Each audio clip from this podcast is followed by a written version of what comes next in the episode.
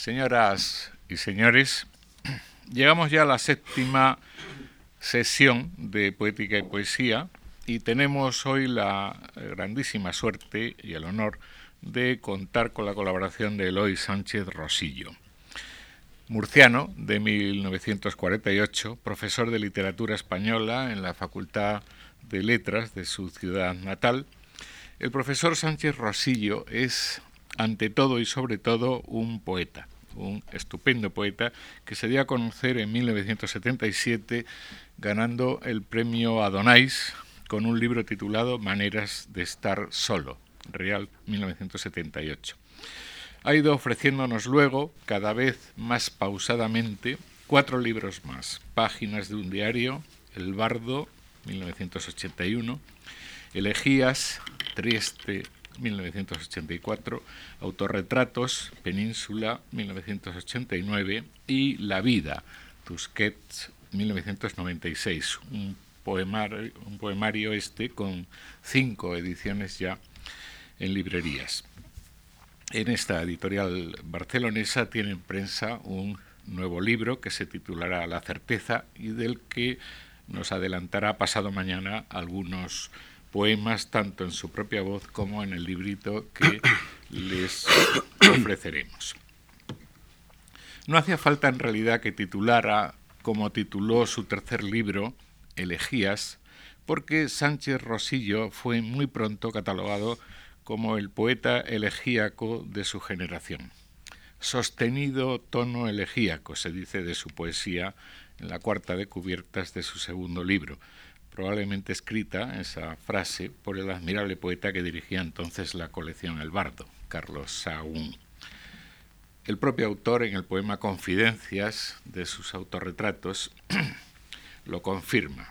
Es como se ve propenso a la elegía, ama en pretérito.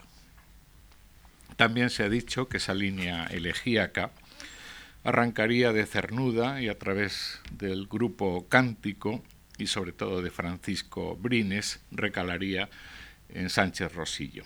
Y aunque muchos han valorado la naturalidad admirable con la que reflexiona sobre lo cotidiano, rompiendo así con el entonces aún dominante culturalismo de los novísimos, no es menos cierto que el punto de partida cultural planea sobre muchos de sus poemas, tanto si este punto de, de vista es literario, Meleagro de Gádara, Germán Melville, von Kleist, Miguel Espinosa, Leopardi, pictórico, Goya, Gaya o musical.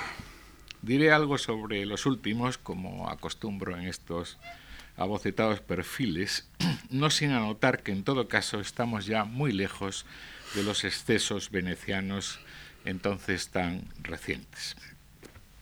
Es muy evidente que la palabra poética es para Sánchez Rosillo también música, después de ser sonido. Así nos lo dice en El poema, la segunda parte del díptico inicial de Maneras de estar solo. A veces me tropiezo con tu sonido, escucho un eco que golpea las paredes del sueño y oigo en mi pulso un ritmo de aventura y de búsqueda. Acaba aquí el silencio, poco a poco la soledad se puebla de música y palabras. En el último poema de su segundo libro, Páginas de un diario, y es que, háganme caso, hay que hacer, eh, hay que fijarse muy especialmente en los poemas iniciales y finales en los libros de Sánchez Rosillo, porque anuncia o resume en ellos con admirable precisión sus ideas poéticas, pues en este último poema de su segundo libro, el titulado en inglés The Rest is Silence, el poema se dirige a sí mismo tras finalizar el libro.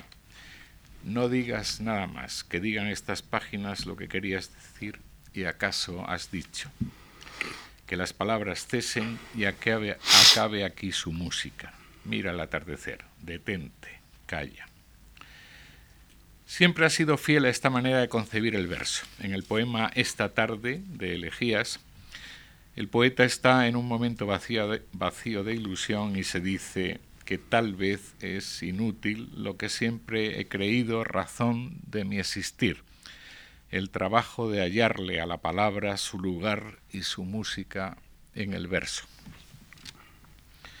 Y en el último poema de este tercer libro, titulado precisamente Final, vuelve sobre la idea, diciéndose a sí mismo, pronto darás los versos de tu libro tercero a la imprenta, y entonces dejarán de ser tuyas las páginas que fuiste lentamente escribiendo, sus sílabas contadas, tu verdad, esta música. Es muy difícil no escuchar la música en los poemas, en muchos de los poemas de Sánchez Rosillo. Está casi siempre junto a él, junto a su cuaderno de notas en el que va confiando las palabras que siente el deseo de escribir, junto al libro preferido, el cigarrillo. Lo acompaña la música y en el cuarto tiembla el ruiseñor dulcísimo de un adagio de Mozart. En el emocionante epitafio de Elegías, autoepitafio en realidad, el poeta se describe así. Detened, caminantes, vuestros pasos. Sabed que aquí reposa alguien que amara mucho la hermosura del mundo, los árboles, los libros, la música, el verano, las muchachas. Podemos y debemos preguntarnos qué es lo que el poeta busca o encuentra en la música. Nos lo dice con precisión, dolorida precisión, en el poema titulado precisamente La música, en su libro Elegías. El sujeto poético está solo, fatigado, vuelve a la casa fría y solitaria y se sienta en el sillón de su cuarto. Mirad los libros, sus papeles, los discos. Vedlo ahora cerrar los ojos y escuchar la música que comienza a sonar y da a su pecho consuelo y alegría. Va adentrándose en una mansa luz y poco a poco la misteriosa claridad lo lleva a remotos lugares. Mas termina la música y regresa de repente a su cuarto. Abre los ojos y es invierno otra vez. La noche avanza, hace frío, ya es tarde, afuera llueve. La música, el arte, no solo nos ofrece consuelo y alegra nuestra existencia, también es un portentoso resorte de la memoria y del recuerdo. Resorte que hay que manejar cuidadosamente porque puede salvarnos, pero también hacernos sufrir. Véase en el poema titulado Sonata para piano y violonchelo, de páginas de un diario. Oigo la misma música que entonces escuchara a su lado. Aquellos ojos hoy ya no están mirándome y no siento en el pecho el amor. Pero algo vivo de ese tiempo regresa y los acordes de la música aquella me hacen daño. O este otro, La luz no te recuerda, del libro La vida, no tan gozoso como puede parecer, puede prometer al comienzo. Y te recuerdo a solas en esta habitación, llena de nada ahora, que entonces compartimos, las palabras que hablamos, la música, tu risa y lo que entre nosotros sucedía en estas horas, siguen viviendo en mí pero la luz no te recuerda, porque la luz ama el presente, regresa sin memoria a la estancia vacía, y únicamente encuentra en su silencio a un hombre recordando, recordándote, un hombre triste y derrotado y solo.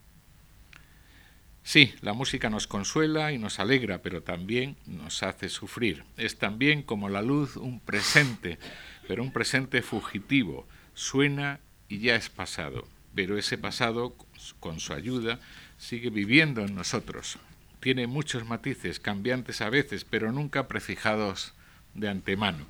Veamos un, único ejemplo, el de la contemplación de la noche serena de tan honda raigambre en la cultura occidental en Casta Diva, un poema de autorretrato. La contemplación de la luna le conduce a un pasaje de su juventud lejana. Yo era en aquel entonces casi un niño, apenas un muchacho que conservaba intacta su original pureza. Mi vida estaba unida a la verdad del mundo por un hilo secreto, y en mi sangre latía la música que mueve a la gran muchedumbre de los seres creados. Pues bien, en el poema anterior, titulado así, seguramente, esa misma música de las esferas que al muchacho evocado en Casta Diva le uncía al carro de la, de la vida, ahora es símbolo de la muerte. Oirás cómo la noche va dejando su desolada música en tu oído. Ya no se escucha nada, poco a poco se ha llenado tu cuarto de silencio. Después te olvidarán. Nadie muy pronto recordará siquiera que te has muerto. Sí, es la muerte, la intrusa del último de los autorretratos, la que a veces canta mientras me observa una canción dulcísima y entreteje en sus labios mi nombre con la música. Podemos preguntarnos, para terminar, qué músicas reales suenan en los poemas de Sánchez Rosillo. Ya nos apareció antes el ruiseñor mozartiano. Acabamos de citar una contemplación de la luna titulada Casta Diva, alusión evidente a la célebre aria de Norma de Bellini. En su primer libro hay un poema, El jinete, que glosa en cuatro partes los cuatro movimientos de un cuarteto de cuerdas de Joseph Haydn, el en sol menor opus 74 número 3, subtitulado así, Reiter Quartet, Cuarteto del Jinete.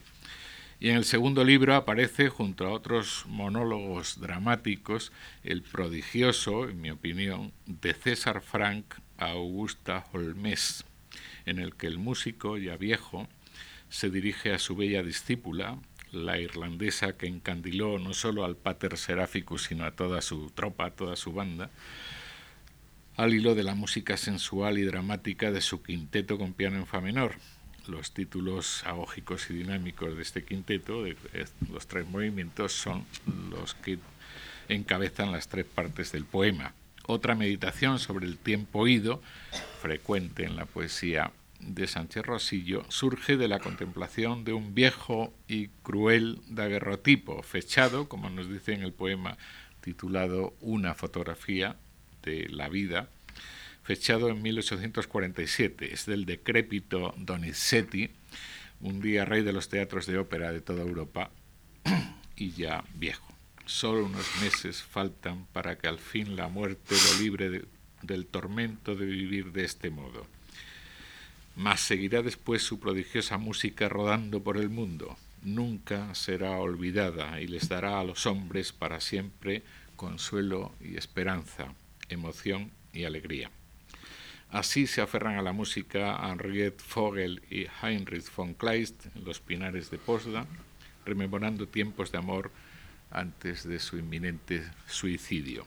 Sentados junto al clave, cantábamos y el amor nos elevaba a los reinos perfectos de la música, los reinos perfectos del arte, la hermosura que nunca se pierde, como nos dijo el poeta en El sueño, no se pierde en nada la hermosura que fue nuestra una vez.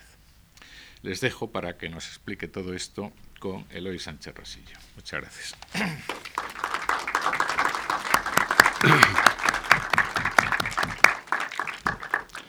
Bien, buenas noches. Eh, antes de nada quiero agradecer a Antonio Gallego las amables palabras de presentación tan minuciosas en el rastreo de las referencias poéticas eh, musicales en mi poesía.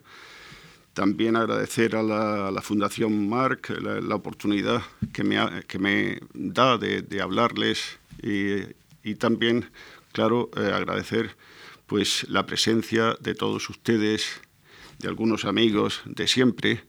Y eh, pues sin más voy a pasar a leerles la conferencia que he escrito para esta ocasión, que se titula Garabatos de Poética. Diré, para empezar, que yo no sé si soy un verdadero poeta.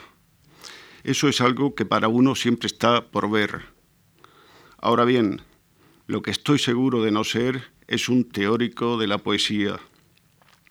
Digo esto en el comienzo mismo de mis palabras, para que nadie se llame a engaño y piense que va a escuchar aquí razonamientos bien trabados o brillantes argumentaciones sobre la poesía y el poema, sobre el poeta y su menester. Por desgracia, mi capacidad para teorizar sobre estas cuestiones es prácticamente nula y tal vez a causa de dicha incapacidad no he sentido nunca inclinación a reflexionar en abstracto sobre la poesía ni a escribir esas poéticas que a veces se les solicitan a los poetas. Eh, lo que a lo largo de los años he necesitado decir sobre la poesía, lo he dicho por lo general en mis poemas mismos. Y si en la presente ocasión hubiera echado mano de alguno de ellos, eh, puede que me hubiera ahorrado en lo que les diré ciertas elucubraciones digresivas. Hay poetas que teorizan con, destreza, coherencia e ingenio sobre su propia obra. Lamento que no sea ese mi caso, yo mm, no tengo teorías, tengo solo poemas. Eh, no sé si buenos, eh, malos o, regulares, pero poemas al fin y al cabo, que es lo que al poeta se le supone y lo que en justicia cabe pedirle. Trataré, por tanto, de hacer lo que pueda en este lance en el que tengo el deber de hablarles de lo que no suelo hablar e intentaré salir lo mejor librado posible del brete en el que de manera voluntaria me encuentro. Como cualquier poeta que aspire a ser auténtico, eh, no he escrito nunca ateniéndome consciente y deliberadamente a ninguna poética propia ni a las recetas de ninguna tendencia, escuela o grupo. Mis poemas, mis libros, son el resultado de una aventura personal no prevista ni programada, de lo contrario, pues claro, no sería tal aventura, una aventura que he vivido siempre con perplejidad y de la que hasta donde es legítimo me siento satisfecho e incluso orgulloso. Yo soy yo gracias a los libros que he escrito. Si no fuera por ellos, sería indudablemente otro, un Eloy bien distinto de este que he llegado a ser, de este que les está hablando ahora. A pesar de no ser el mejor poeta del mundo, no estoy por completo disconforme con el hombre que soy, ya que he logrado en parte realizar el sueño que desde el surgimiento adolescente de mi vocación ha alentado en mí, entregar mi vida entera a la poesía estar en el mundo para llegar a merecer el nombre de poeta. El cumplimiento de ese sueño, que para mí constituye el colmo de la fortuna, se lo debo a los libros que he escrito. Por eso digo que más que hacerlos yo a ellos, son ellos los que me han ido haciendo a mí. Les debo eh, muchísimo, pues, y les estoy agradecido a pesar de sus incontables imperfecciones.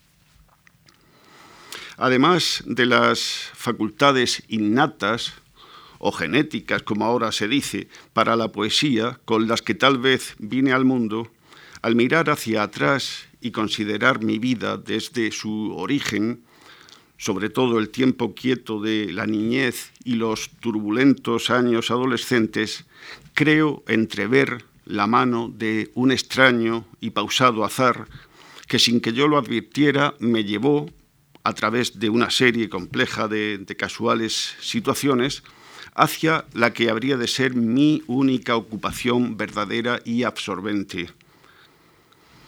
Eh, la temprana afición a la lectura, que se despertó en mí, fue indiscutiblemente el primer paso en mi camino hacia la poesía. En mi infancia, eh, como ustedes pueden suponer por mi edad, eh, pues no existían los entretenimientos que tienen en sus casas los niños de, de ahora. No había televisión, ni ordenadores, ni maquinitas de juegos electrónicos, ni cosas por el estilo. Necesitábamos hacer algo para distraernos. Yo era un niño sano, fuerte, pero tenía un punto débil, en la garganta. Con inusitada frecuencia me ponía enfermo de anginas y me daban unas fiebres muy altas. Duraban solo dos o tres días, pero si uno quería recuperarse bien de aquellos accesos, debía permanecer todo el resto de la semana en cama, convaleciente. Para matar el tiempo en las largas horas que pasaba acostado, fui aficionándome a leer. Primero llegaron los cuentos de Green y de Andersen y de, tantos otros.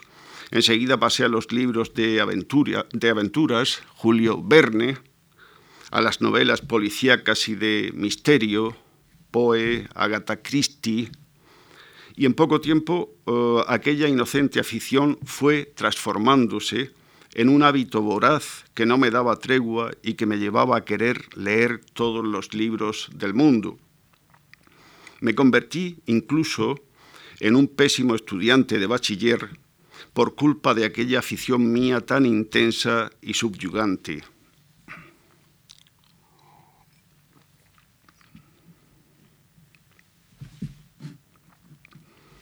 Me pasaba los días leyendo obras que nada tenían que ver con los textos estudiantiles.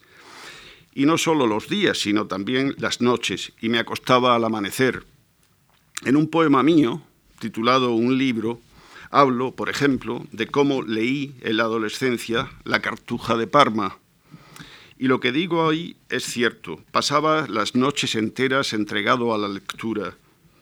¿Cómo iba a tener en las manos una novela tan emocionante y maravillosa como La Cartuja de Parma e iba a cerrarla y a ponerme a dormir solo porque fuera de noche y porque al día siguiente hubiera que ir al colegio y estudiar? ya habría tiempo para dormir, ya habría tiempo para estudiar.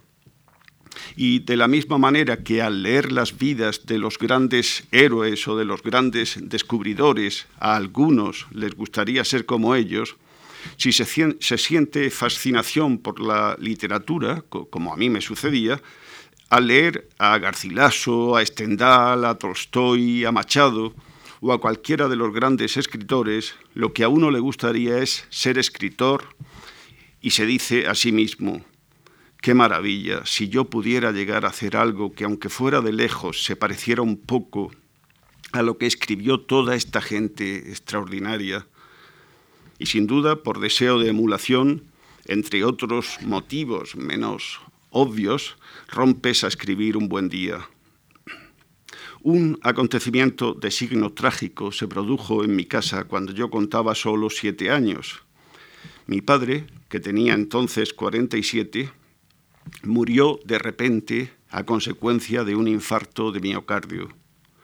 Su desaparición llenó mi casa de luto y de tristeza y transformó de la noche a la mañana la vida familiar en todos los órdenes, incluido, por supuesto, el económico, que hasta ese momento había sido muy desahogado y que a partir de entonces experimentó notables recortes. Allí acabó el paraíso infantil para mi hermana, para mi hermano y para mí. Aunque entonces no advirtiera del todo su alcance, aquella muerte me hizo tomar conciencia temprana del tiempo y de los estragos fatales que ocasiona la ausencia de la figura paterna creó en mí una desprotección que me llevó a replegarme sobre mí mismo, a interiorizarme y a madurar de pronto en muchos aspectos. En otros, en cambio, maduraría eh, con mucha lentitud. Es, desde luego, muy posible que aquel hecho tremendo por el que dejé de ser niño con tan solo siete años tuviera algo o mucho que ver en mi acercamiento posterior a la poesía y hasta en el signo de una buena parte de los poemas que yo iba a escribir. Otras circunstancias y motivaciones más recónditas de la infancia y del comienzo de la adolescencia debieron ir conduciéndome sin que yo me diera cuenta hacia la poesía. Algunas las intuyo con vaguedad y quizá podría apuntarlas aquí como hipótesis si dispusiera de más tiempo, otras las desconozco por completo. El caso es que algo más adelante en mi vida, cuando acababa de cumplir 14 años, de la forma más inesperada y sin saber bien lo que hacía, puesto que aún no había leído demasiada poesía, ni pensaba en ser poeta, ni, ni nada de eso, escribí los primeros versos. Recuerdo muy bien cómo hice mi primer poema, e incluso algunos fragmentos del mismo, que de ninguna manera diré nunca a nadie, y, menos a ustedes que no, que no se han metido conmigo ni me han hecho nada. Eh, era verano y estaba con mi familia en nuestra casa de los Alcázares, una playa del Mar Menor murciano. Echaba mucho de menos a una chica de la ciudad de la que por entonces estaba enamoradísimo. Un día, al atardecer, mientras la recordaba mirando a solas el mar desde, desde, el pequeño balneario del que nuestra casa disponía, comenzaron poco a poco a surgir los versos de ese primer poema mío. Los iba guardando en la memoria porque no tenía en aquel lugar nada a mano para escribir. Cuando el poema estuvo terminado, ya había caído la noche, regresé a casa y lo pasé enseguida a un cuaderno por miedo de olvidarlo. Me pareció buenísimo cuando lo hice, aunque era, por supuesto, muy malo, y me proporcionó una emoción y una alegría verdaderamente indecibles. Esto es lo que puedo aportar ahora acerca de mi primera experiencia poética, tan pura, tan honda y tan conmovedora para mí. Escribí el mencionado poema y otros que le siguieron del modo más natural, como si respirara o cantara, y sin pensar nunca que aquello tuviera algo que ver con la poesía, ni que escribir poemas iba a ser el camino que yo habría de seguir luego. Por lo demás, el intentar algún poema durante la adolescencia, esa edad terrible en la que empiezas a buscarte a ti mismo y en la que sueles sentirte tan sin remedio solo, es una experiencia bastante común. Lo que ya no resulta tan corriente es el persistir después con ilusión y con fe en tal empeño durante toda la vida. Y eso es lo que me ha ocurrido a mí, que, me, que he persistido hasta hoy. Mas sobre el porqué de tal perseverancia no creo que pueda aclarar mucho, pues siempre me ha parecido un enigma. La verdad es que no sé por qué escribo poesía en lugar de hacer cualquier otra cosa. Aquellos primeros ejercicios poéticos en los que me ocupaba sin continuidad me complacían mucho y me descubrieron que era hermoso intentar decir por escrito lo que uno sentía, lo que uno pensaba, imaginaba o soñaba. Mi ya antiguo interés por la lectura se mantenía e incluso se fue incrementando. Me nutría de los libros de una biblioteca pública bastante buena de mi ciudad, pues la reducida biblioteca paterna se me había quedado pequeña y no disponía yo por aquel tiempo de dinero para libros. Leía todo lo que caía en mis manos, con un afán eh, verdaderamente omnívoro me empleaba a fondo tanto en la literatura española como en la extranjera, desde los clásicos más remotos, Homero y otros más exóticos y distantes de nuestra tradición, como nada menos que el Ramayana y el Mahabharata, hasta la generación del 27, que era por entonces lo más moderno para mí. Así transcurrieron algunos años y cuando tenía 17, sin motivo aparente, de misteriosa manera, aquella esporádica afición mía a escribir poesía se transformó de súbito en una verdadera vocación exclusiva y casi absolutamente incompatible con ninguna otra afición, interés u ocupación. Era como una obsesión, una, fiebre maravillosa el llegar a ser un verdadero poeta me parecía el único destino digno y asumible. Sí, estaba claro. Me dije que desde entonces pondría siempre todo lo que yo era, todo lo que en mí había, al servicio de aquella vocación. Ninguna otra empresa tendría de verdad nada que ver conmigo. ¿Acaso no he sentido nunca una plenitud tan absoluta? La realidad entera era nueva para mí tras aquella revelación. La luz brillaba más, el mundo olía de otra forma.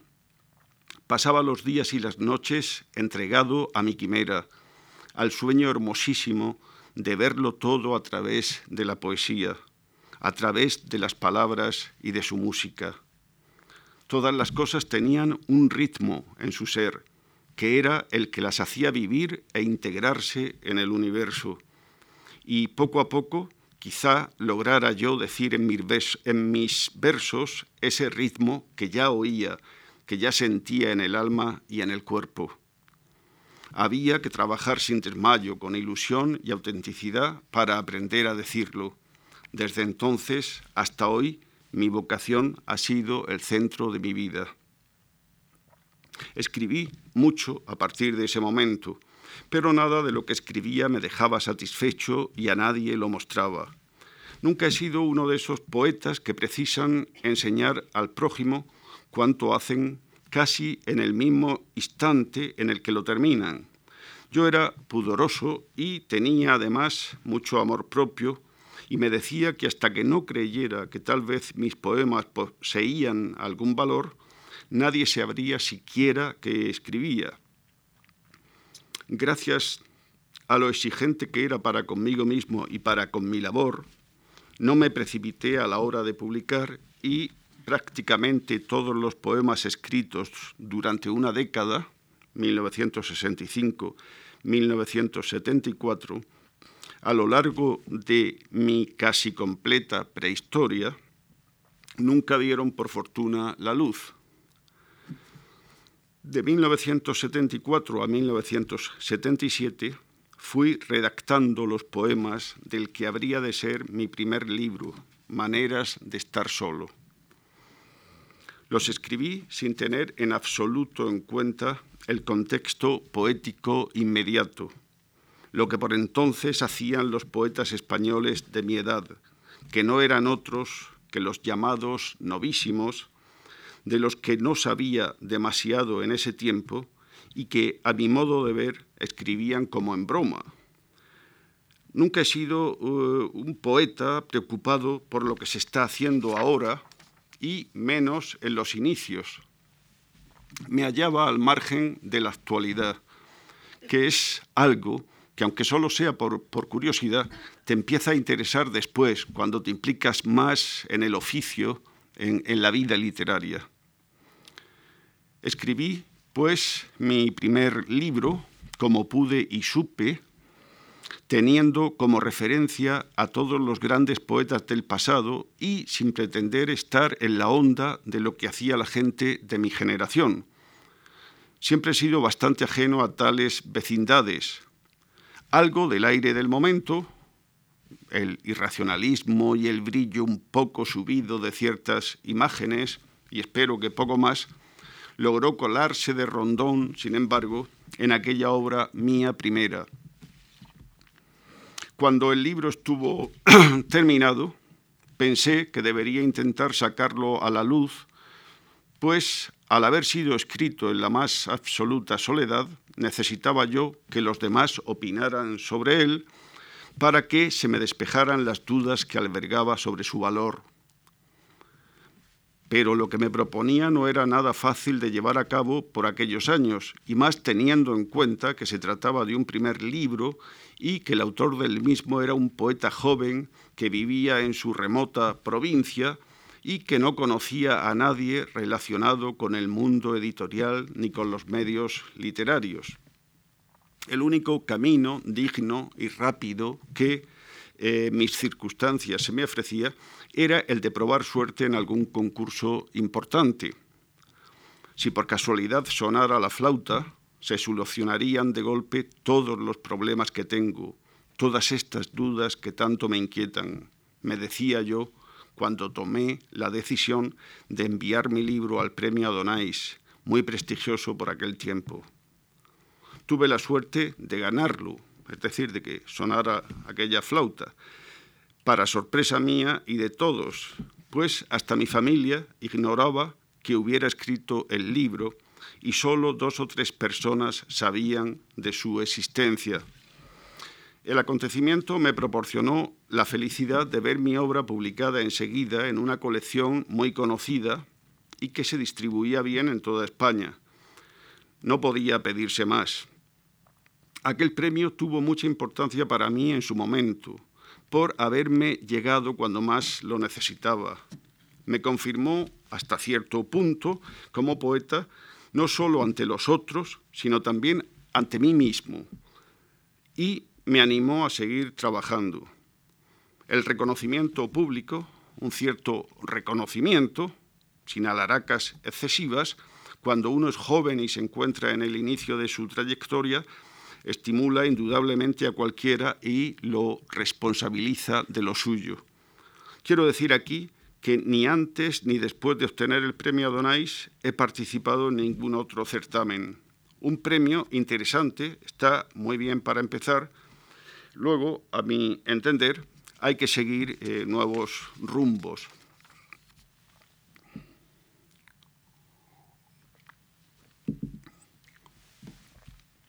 Desde la aparición de maneras de estar solo hasta el presente, me he mantenido en la brecha sin perder nunca la fe en la poesía y dispuesto siempre a servirla en la medida de mis posibilidades.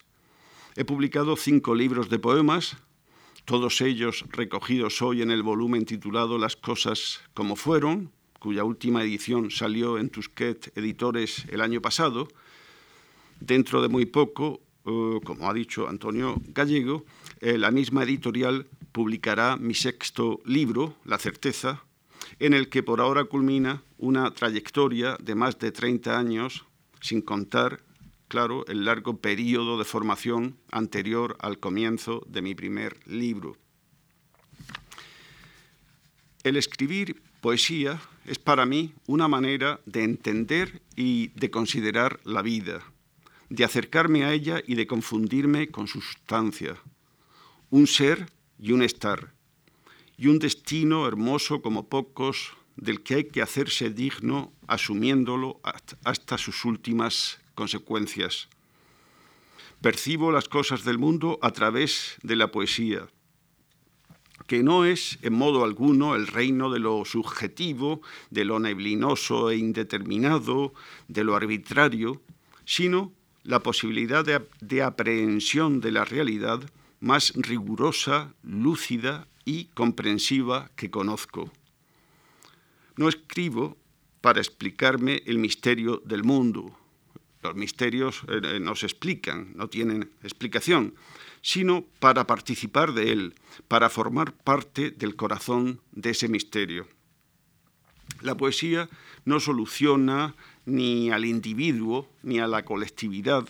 Los problemas diarios de la vida, la injusticia y toda la miseria que de ella se deriva, por ejemplo, ni da respuestas concretas y unívocas a las grandes preguntas existenciales, el porqué del amor, del odio, de la soledad, de la muerte, sino que nos pone en contacto con los enigmas del vivir y nos anima a mirarlos de cerca, a meditar sobre ellos y a adoptar consecuentemente aptitudes y conductas.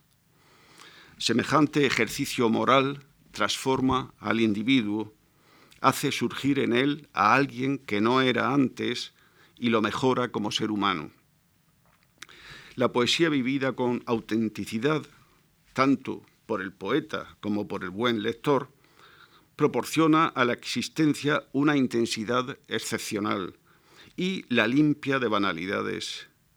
Vivimos en gran medida nuestra cotidianidad sin advertir que la vivimos.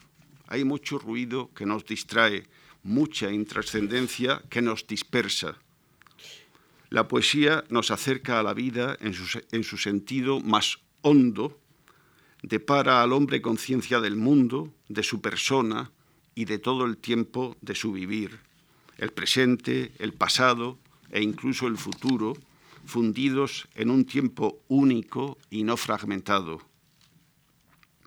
Tal vez eh, estimen algunos que haber escrito en tantos años los libros que he escrito no es precisamente demasiado escribir, y llevarán razón, pero eh, no ha estado en mi mano hacer más. Siempre he escrito poesía, lo único en realidad que yo he escrito, de, manera discontinua, sin ninguna regularidad. Las épocas en que escribo poemas con cierta frecuencia, aunque nunca escriba demasiado, se alternan con periodos más o menos dilatados en los que no hago nada o casi nada.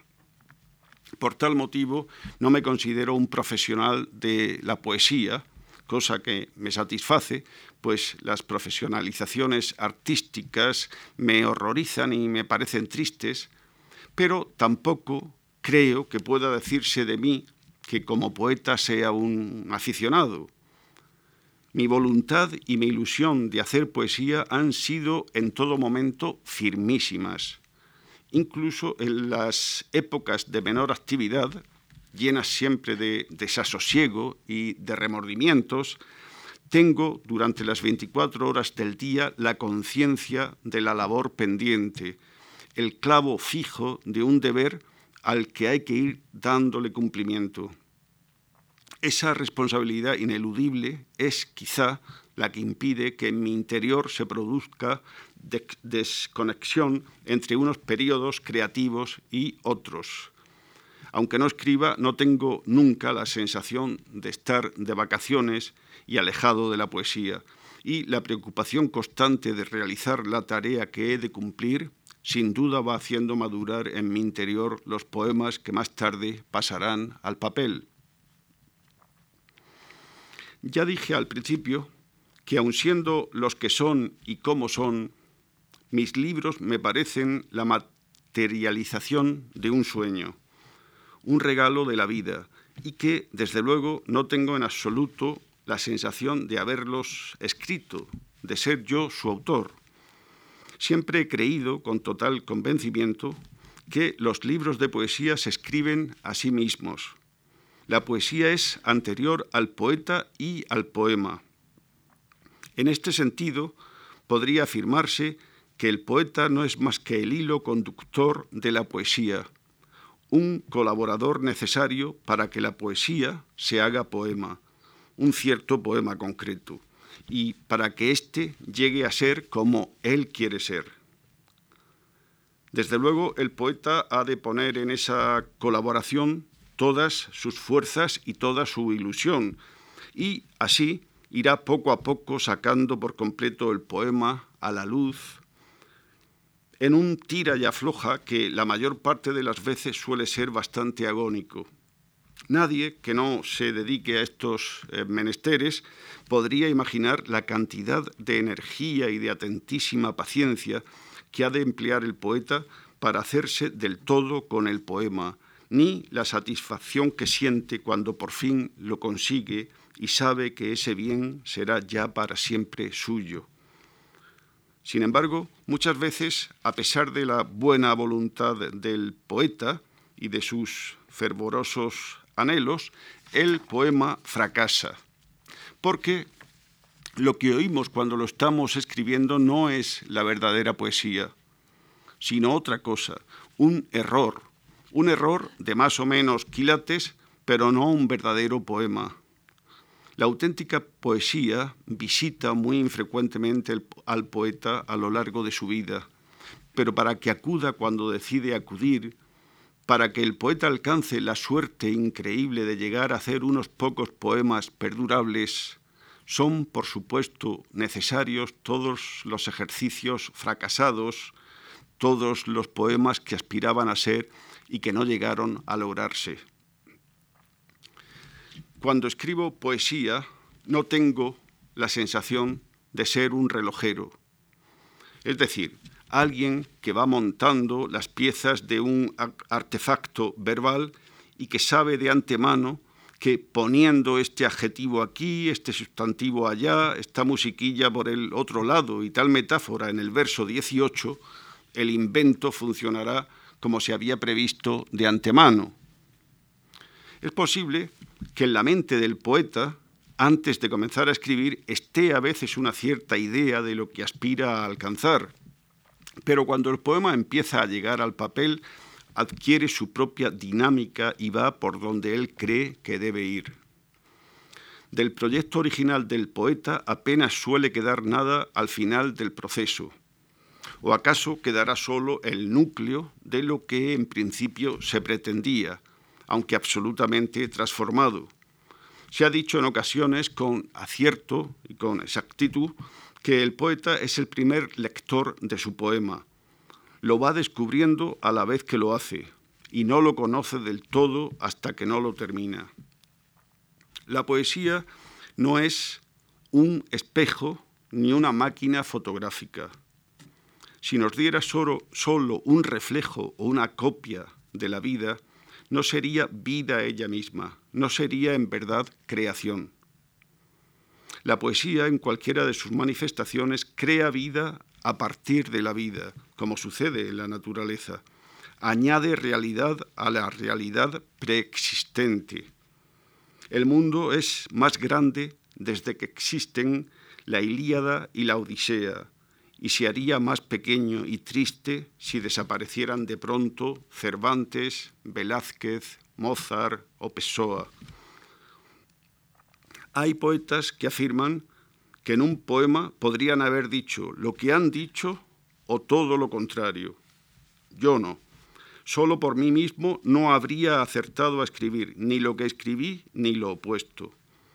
Me atengo a lo que el poema quiere expresar y lo ayudo a decirlo, pero no puedo manipular el poema a mi capricho y llevarlo por aquí o por allí. Si alguna vez he intentado esa operación, me ha fracasado el poema. Por tal motivo, al referirme a la poesía, nunca hablo de construcción, de invención, sino de creación.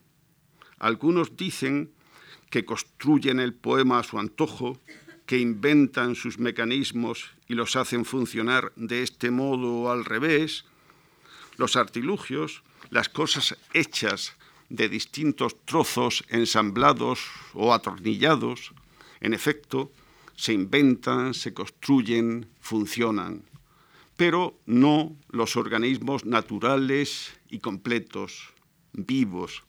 Los seres vivos respiran, laten, el poeta auténtico crea, hace criaturas, no es un inventor ni un arquitecto.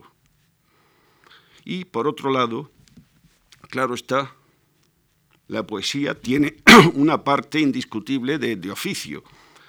Como es natural, conocer lo mejor posible el oficio es obligación primordial del poeta y de todo aquel que desee que el trabajo que desempeña esté bien hecho. Sin el oficio no se puede dar ni un paso. Pero ese conocimiento técnico es algo que al poeta se le supone como el valor al soldado. No hay poeta si no hay oficio, aunque en los tiempos que corren esta palabra tal vez les suene a chino a muchos que dicen escribir poesía pero de todos es sabido que el oficio sin más no vale para nada. Los innumerables y benditos útiles de la retórica están ahí para que el poeta se sirva de ellos con discreción y con personalidad. Resultan indispensables para el advenimiento del poema, si bien en la naturalidad última que ha de mostrar éste no han de quedar rastros de manipulaciones ni de forcejeos. Y por supuesto, lo único que al final importa es que el fruto de la labor del poeta logre conmovernos, que sea emocionante, porque la piedra de toque de un poema auténtico es la emoción. Eso es fundamental. Un poema que no emocione no es para mí un verdadero poema, es decir, no tiene mucho que ver con la poesía mejor. Existe sí el poema eh, sin emoción, el poema frío o ingenioso o incluso chistoso, pero siempre un poema de segundo orden. Un buen poema es aquel que cuando lo leemos nos pone la carne de gallina y nos zarandea y casi nos tira de espaldas. Sentimos al leerlo que hay allí una verdad muy honda, una verdad que no es una ocurrencia del poeta ni pertenece en realidad solo a él, sino que concierne a todos los humanos. Un poema emocionante no puede ser escrito más que por un poeta emocionado, por un poeta que durante el proceso de creación del poema se encuentre del todo conmovido. Aclaro, porque es fundamental, claro, que por más que la emoción que siente haya de estar controlada con absoluto rigor y en todo momento mientras escribe, pues de lo contrario su poema no sería obra de un poeta, sino de un individuo sin pretensiones artísticas que sentimentalmente se desahoga. Si en el poema no hay emoción, no pasará este de ser una desangelada tarea o un simple entretenimiento, algo hecho con la voluntad, con el intelecto, con el ingenio, con el oficio, y en el que no se le ha dado parte de verdad a todas las facultades del ser de su autor. A algunos les gusta jugar con la poesía, jugar con la poesía eh, como podrían jugar al parchís o hacer crucigramas. No está mal jugar un poco de vez en cuando y los resultados de tal actividad podrán ser graciosos, bonitos, curiosos, sugestivos, intelectualmente atractivos, pero solo eso, en el mejor de los casos. Me parece, por lo demás, que el estar jugueteando y entreteniéndose a todas horas con la poesía debe de aburrir bastante. Eh, yo creo que hay pasatiempos más divertidos. Toda la poesía que hasta la fecha he escrito tiene un marcado carácter eh, autobiográfico. Y en este sentido, eh, estimo que las cosas como fueron, donde está recogida prácticamente toda mi poesía, podría verse con propiedad como una especie de autobiografía poética, el mismo título del conjunto apunta ya en esa dirección, pero esta afirmación habría que matizarla diciendo que lo autobiográfico, bien entendido, no, no excluye en modo alguno todo lo demás. La poesía autobiográfica, cuando no se queda en lo meramente anecdótico y particular, es vida personal trascendida y objetivada. No tiene por qué darse en ella, pues, un ensimismamiento machacón en el yo, un egotismo cerrado y sin horizontes. Con mucha frecuencia mis poemas tienen su origen en hechos de mi propia vida, que, es, que son los que me caen más a mano. Pero en el proceso de creación del poema es preciso que el material autobiográfico se universalice y se transforme en algo independiente de uno mismo.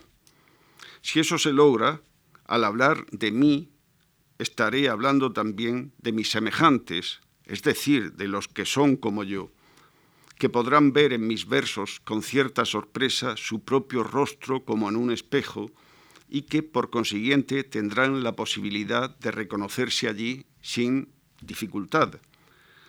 Creo, además, que en la poesía que yo he escrito no sólo se considera mi propia vida y la de los otros, sino que asimismo se le presta una atención constante al entorno, a los lugares en los que la vida sucede, el paisaje urbano o la naturaleza en toda su amplitud, que alcanzan a veces importancia capital en mis poemas.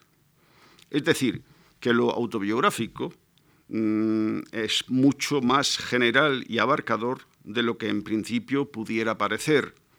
Quiero advertir, por otra parte, que mis versos recientes, en algunos de los poemas de mi último libro, ha ido surgiendo una línea de poesía menos apoyada en hechos o anécdotas concretos, más puramente reflexiva, sin que me haya adentrado yo por ello, como poeta, según creo, en los secarrales de la abstracción.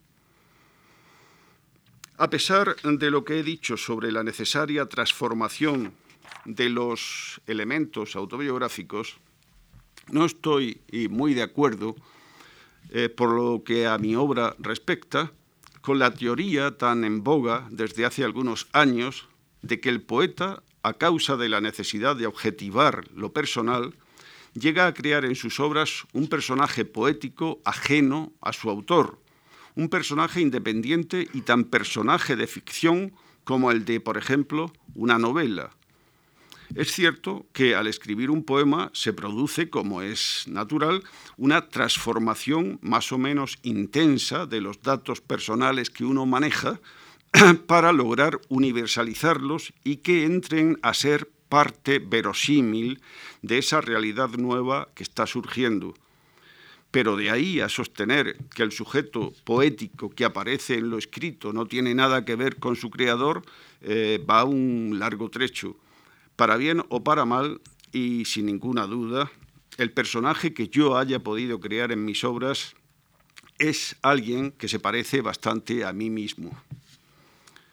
La crítica me ha venido señalando desde mis comienzos como un poeta de estirpe elegíaca.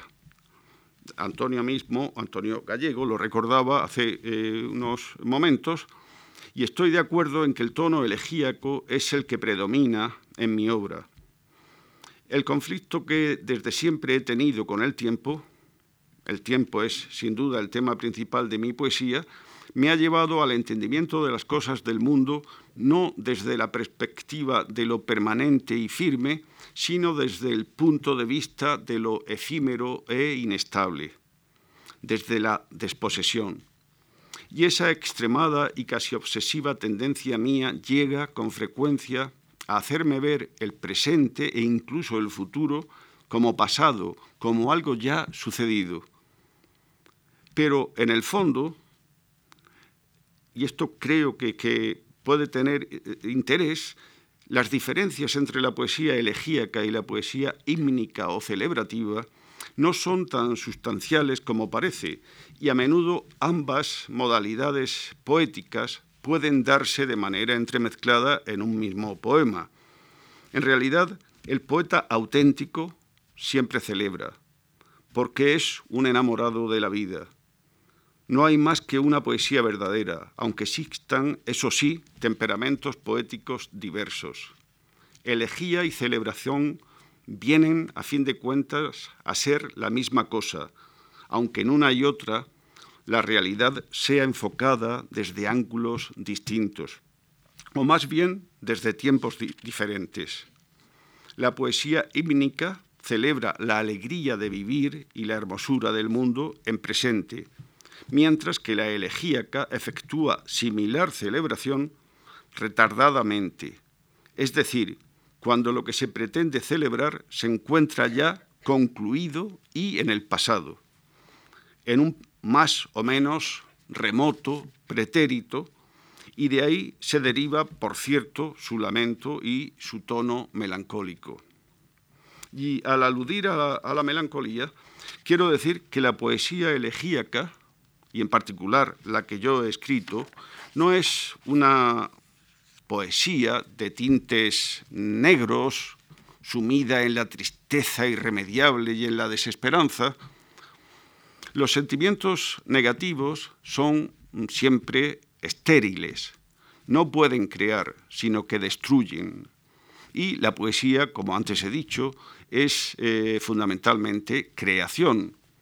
La melancolía por el contrario, es un estado de ánimo que proporciona un estímulo poético extraordinario y que nos acerca de forma particularmente intensa a través del recuerdo y de la evocación a lo que fue pasto del tiempo. Creo necesario señalar, para ser preciso, que aunque el tono elegíaco sea el que predomina en mis versos, es posible encontrar con frecuencia en todos mis libros poemas de neta celebración. Y esto sucede de manera más acusada aún en mi último libro, de próxima publicación, como se ha dicho, en el que el tono esperanzado se va abriendo camino por sus páginas hasta culminar en una especie de cántico que tal vez sorprenderá a algunos. En fin, eh, podría decirse, con algo de necesario humor, que aprendemos a remediar ciertas cosas de la vida demasiado tarde y que el tiempo nos va curando las melancolías del tiempo cuando apenas queda tiempo para nada. No querría terminar sin apuntar algunas anotaciones acerca del constante proceso de despojamiento que a mi juicio se ha ido produciendo en mi poesía a lo largo de los años y de la tendencia cada vez mayor hacia la claridad que lo ha acompañado. La evolución natural y la experiencia de la vida y de la poesía que uno va adquiriendo con la edad son, a mi entender, las responsables de tales positivos avances. La juventud es siempre más barroca que la madurez. El poeta joven quisiera decirlo todo, de todas las maneras y a la vez. Y como consecuencia, claro, se le acumulan en el papel montones de palabras que impiden ver lo que pretende mostrar. En un poema todo resulta más efectivo si restamos en vez de sumar, si quitamos en vez de poner. No sé si era Miguel Ángel el que decía, con enorme acierto, que sus esculturas estaban ya dentro de los bloques de mármol antes de que él empezara a esculpirlas y que lo único que había que hacer para que salieran a la luz y pudiéramos verlas con nitidez era ir quitando todo lo que en esos bloques sobraba. Me parece evidente que en mi poesía, desde el primer libro hasta el último, se ha ido dando una incesante esencialización, tanto en los temas como en las formas. Es importante saber, sin embargo, que en la principalísima tarea de ir desechando todo lo innecesario, ha de haber unos límites y que es preciso acertar a detenerse en el momento justo. La poesía no debe adelgazar hasta caer en la anorexia y quedarse en los puros huesos, como en la época de la poesía pura o en los minimalismos, misticismos de pacotilla y demás ocurrencias macrobióticas actuales. El poema ha de tener también su carnalidad, su sensualidad. Hay que dejar sobre el papel al ser vivo completo, a la criatura entera y no solo el esqueleto de la criatura. Y por lo que respecta a la claridad, he de decir que estoy muy, muy, satisfecho de que algunos la destaquen como una de las peculiaridades de mi obra poética. Nunca me han interesado los galimatías, esos poemas en los que no se entiende ni pío y que lo mismo da leerlos al derecho o al revés.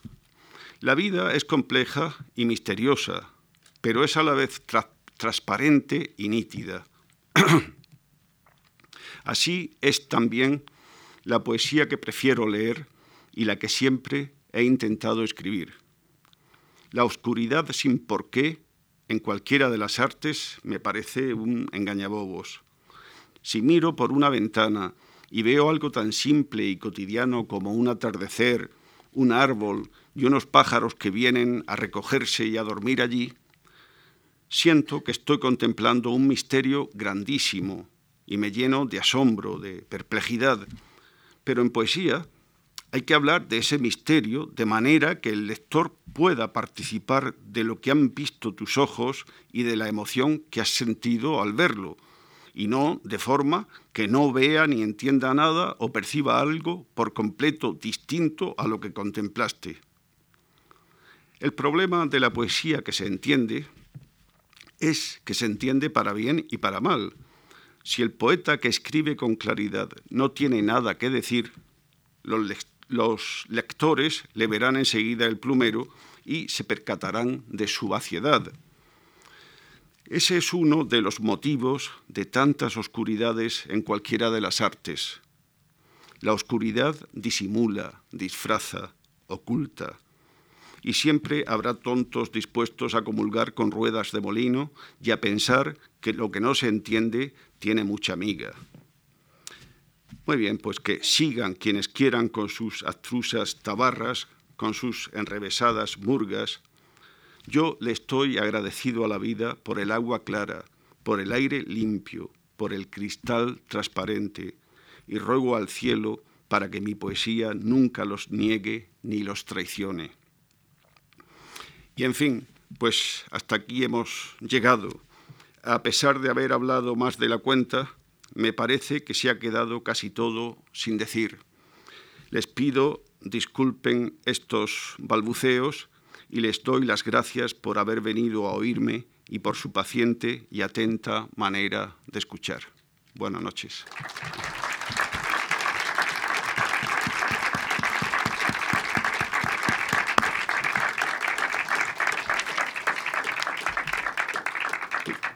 No sé si es costumbre eh, y si o, si si da tiempo hacer eh, un pequeño coloquio. Si ustedes quieren preguntar algo, por supuesto, que, quien lo desee, pues puede preguntar. Eh, cualquier cosa yo trataré de, de, contestarla. Y si no hay preguntas, pues nada, significa que están ustedes totalmente de acuerdo. yo por lo menos así lo entiendo. Y pues nada, nos vamos. Muy bien, buenas noches.